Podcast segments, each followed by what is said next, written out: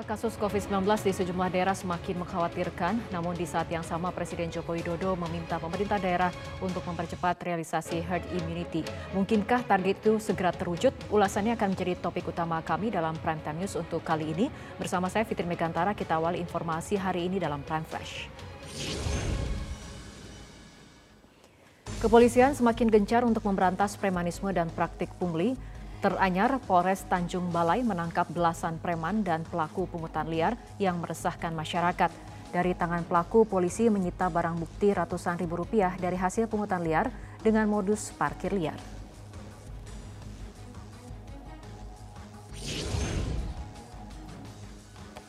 Kasus dugaan korupsi yang terjadi di tubuh Dinas Pemadam Kebakaran dan Penyelamatan Kota Depok terus berlanjut. Hari ini pihak Kejaksaan Negeri Depok memanggil tujuh orang termasuk Kepala Dinas Damkar Kota Depok sebagai tindak lanjut proses penyidikan atas dugaan kasus korupsi tersebut.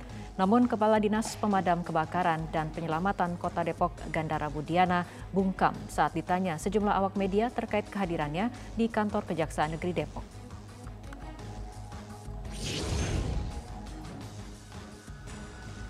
Ledakan terjadi di sebuah pabrik kimia di Illinois, Amerika Serikat. Ledakan itu memicu kebakaran besar dan memaksa pihak berwenang mengevakuasi warga yang tinggal di sekitar pabrik. Petugas pemadam kebakaran setempat mengatakan sekitar 70 karyawan yang berada di pabrik berhasil dievakuasi dengan selamat. Penyebab ledakan hingga kini masih dalam penyelidikan petugas.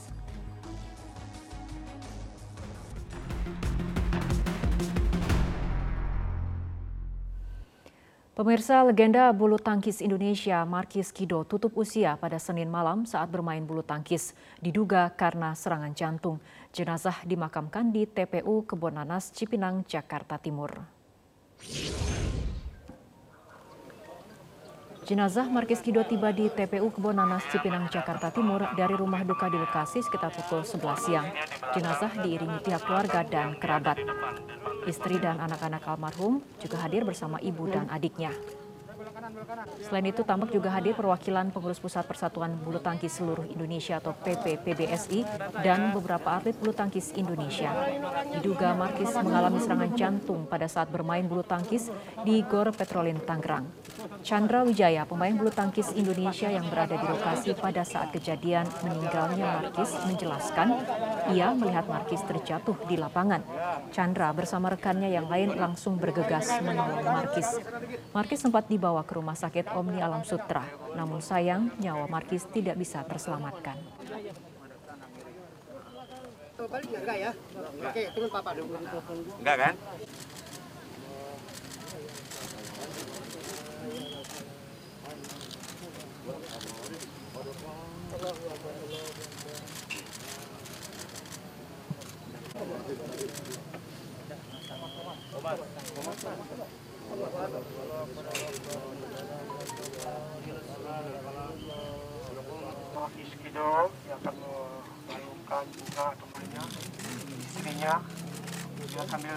Dalam hati. udah dalam posisi udah mau telungkup atau sungkur gitu ya dan saya kaget atau panik langsung lari menolong beliau.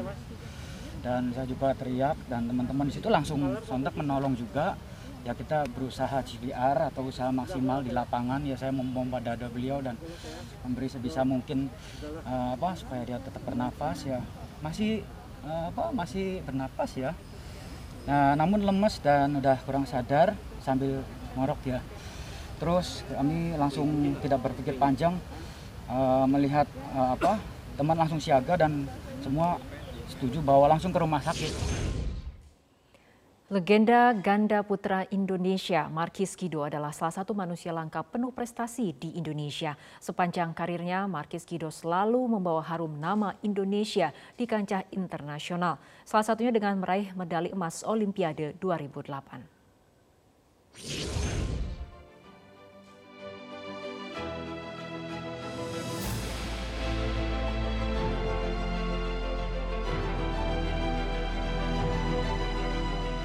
Mengenang Markis Kido seperti membuka buku rapor yang tipis tetapi syarat akan prestasi. Atlet kelahiran 11 Agustus 1984 itu tidak terlalu lama berkarir di bulu tangkis.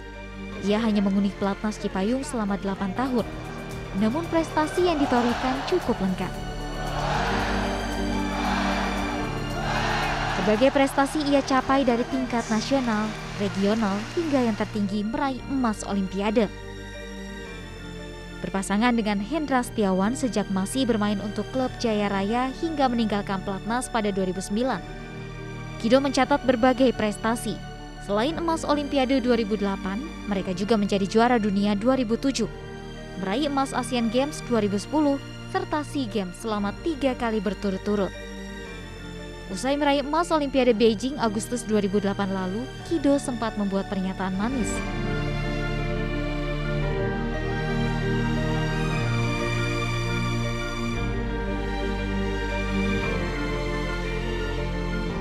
Kini sang legenda telah berpulang. Kido meninggal saat tengah melakukan sesi latihan bulu tangkis bersama rekannya di Gor Petrolin, Tangerang. Ia sempat jatuh tersungkur dan dilarikan ke rumah sakit terdekat. Namun nyawa sang legenda tak tertolong. Almarhum Markis Kido meninggal dunia akibat serangan jantung. Rasa kehilangan dan ucapan bela sungkawa pun datang dari sejumlah rekan hingga seteru Kido. Mereka mengingat kenangan manis dan prestasi yang terus ditorekan sang legenda hingga tutup usia. Selamat jalan Markis Kido.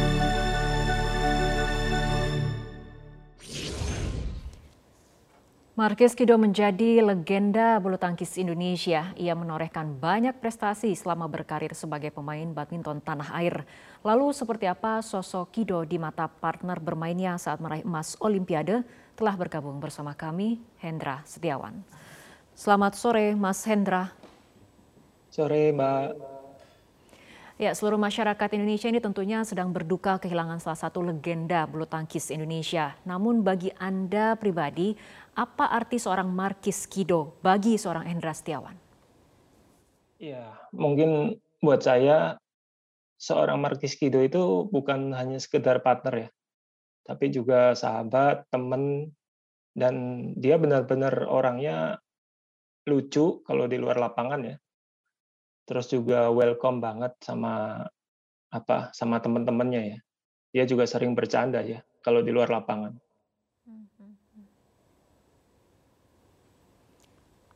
Ya, dalam media sosial Anda, Mas Hendra, Anda sempat mengatakan ini Markis Kido seorang partner terbaik dalam waktu menang dan kalah dan ini ada 14 tahun kemudian Anda bersama memulai karir dari nol.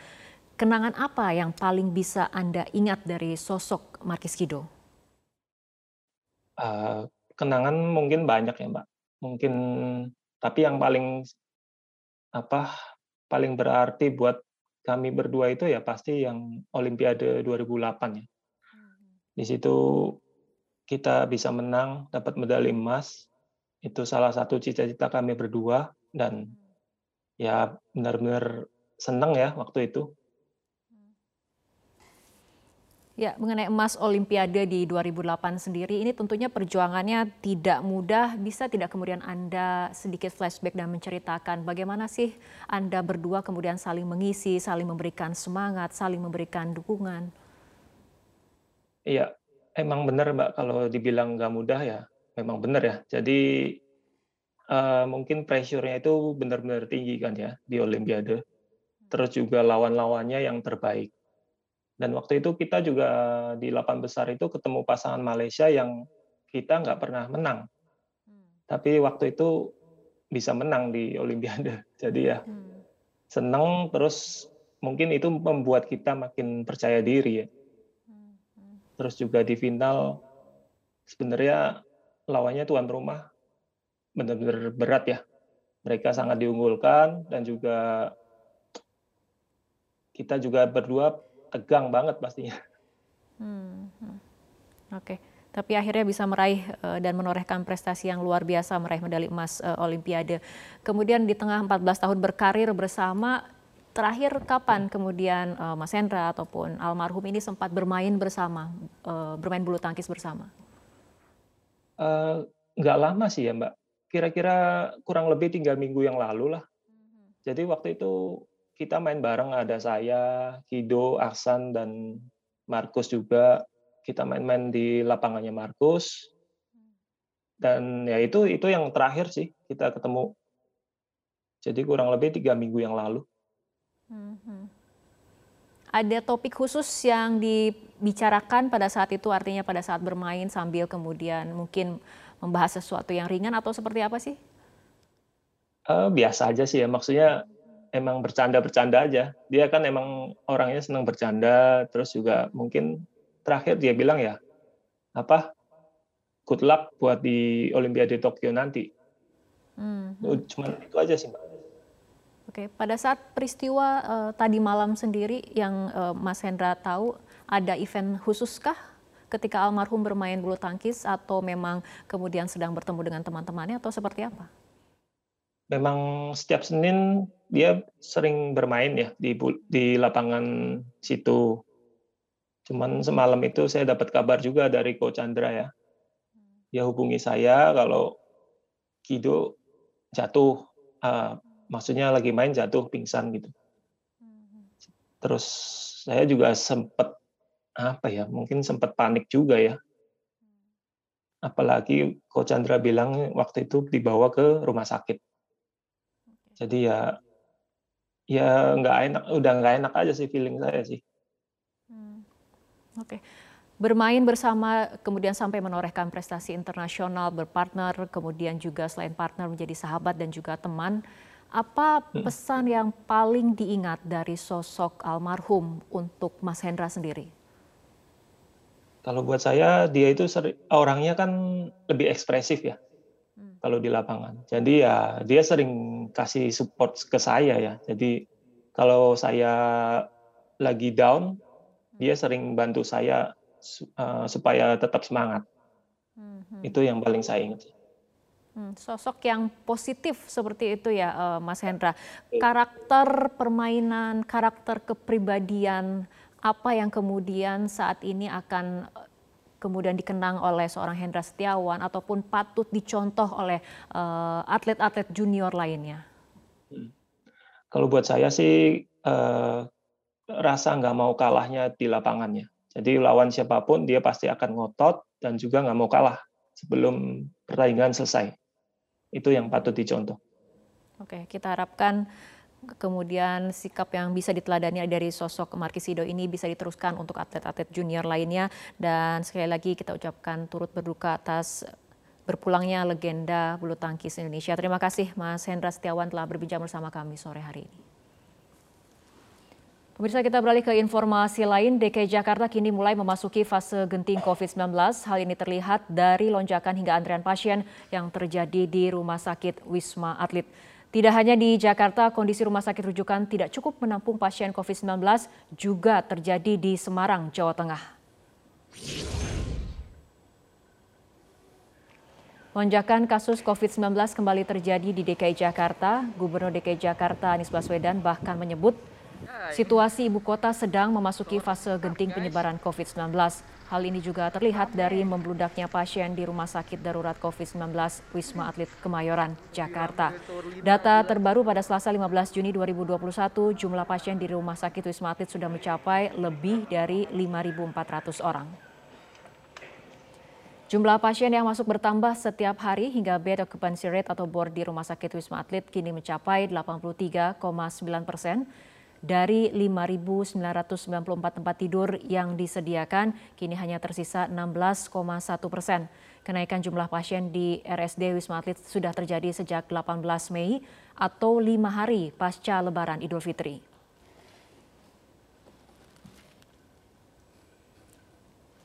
Di Semarang, Jawa Tengah saat ini terjadi lonjakan penyebaran COVID-19. Hal itu pun berdampak pada penuhnya sejumlah rumah sakit rujukan. Salah satunya terjadi di Rumah Sakit Umum KRMT Wongso Negoro. Ruang instalasi gawat darurat yang biasanya hanya terdapat satu atau dua pasien dalam minggu terakhir mulai mengalami peningkatan. 25 pasien yang mengalami gejala sesak nafas serta demam terpaksa menjalani perawatan di ruang instalasi gawat darurat dengan kondisi seadanya. Wakil Direktur Umum Rumah Sakit KRMT Wongso Negoro mengaku lonjakan pasien mulai terjadi usai libur lebaran. Tercatat ada 308 yang dilakukan perawatan di ruang ICU.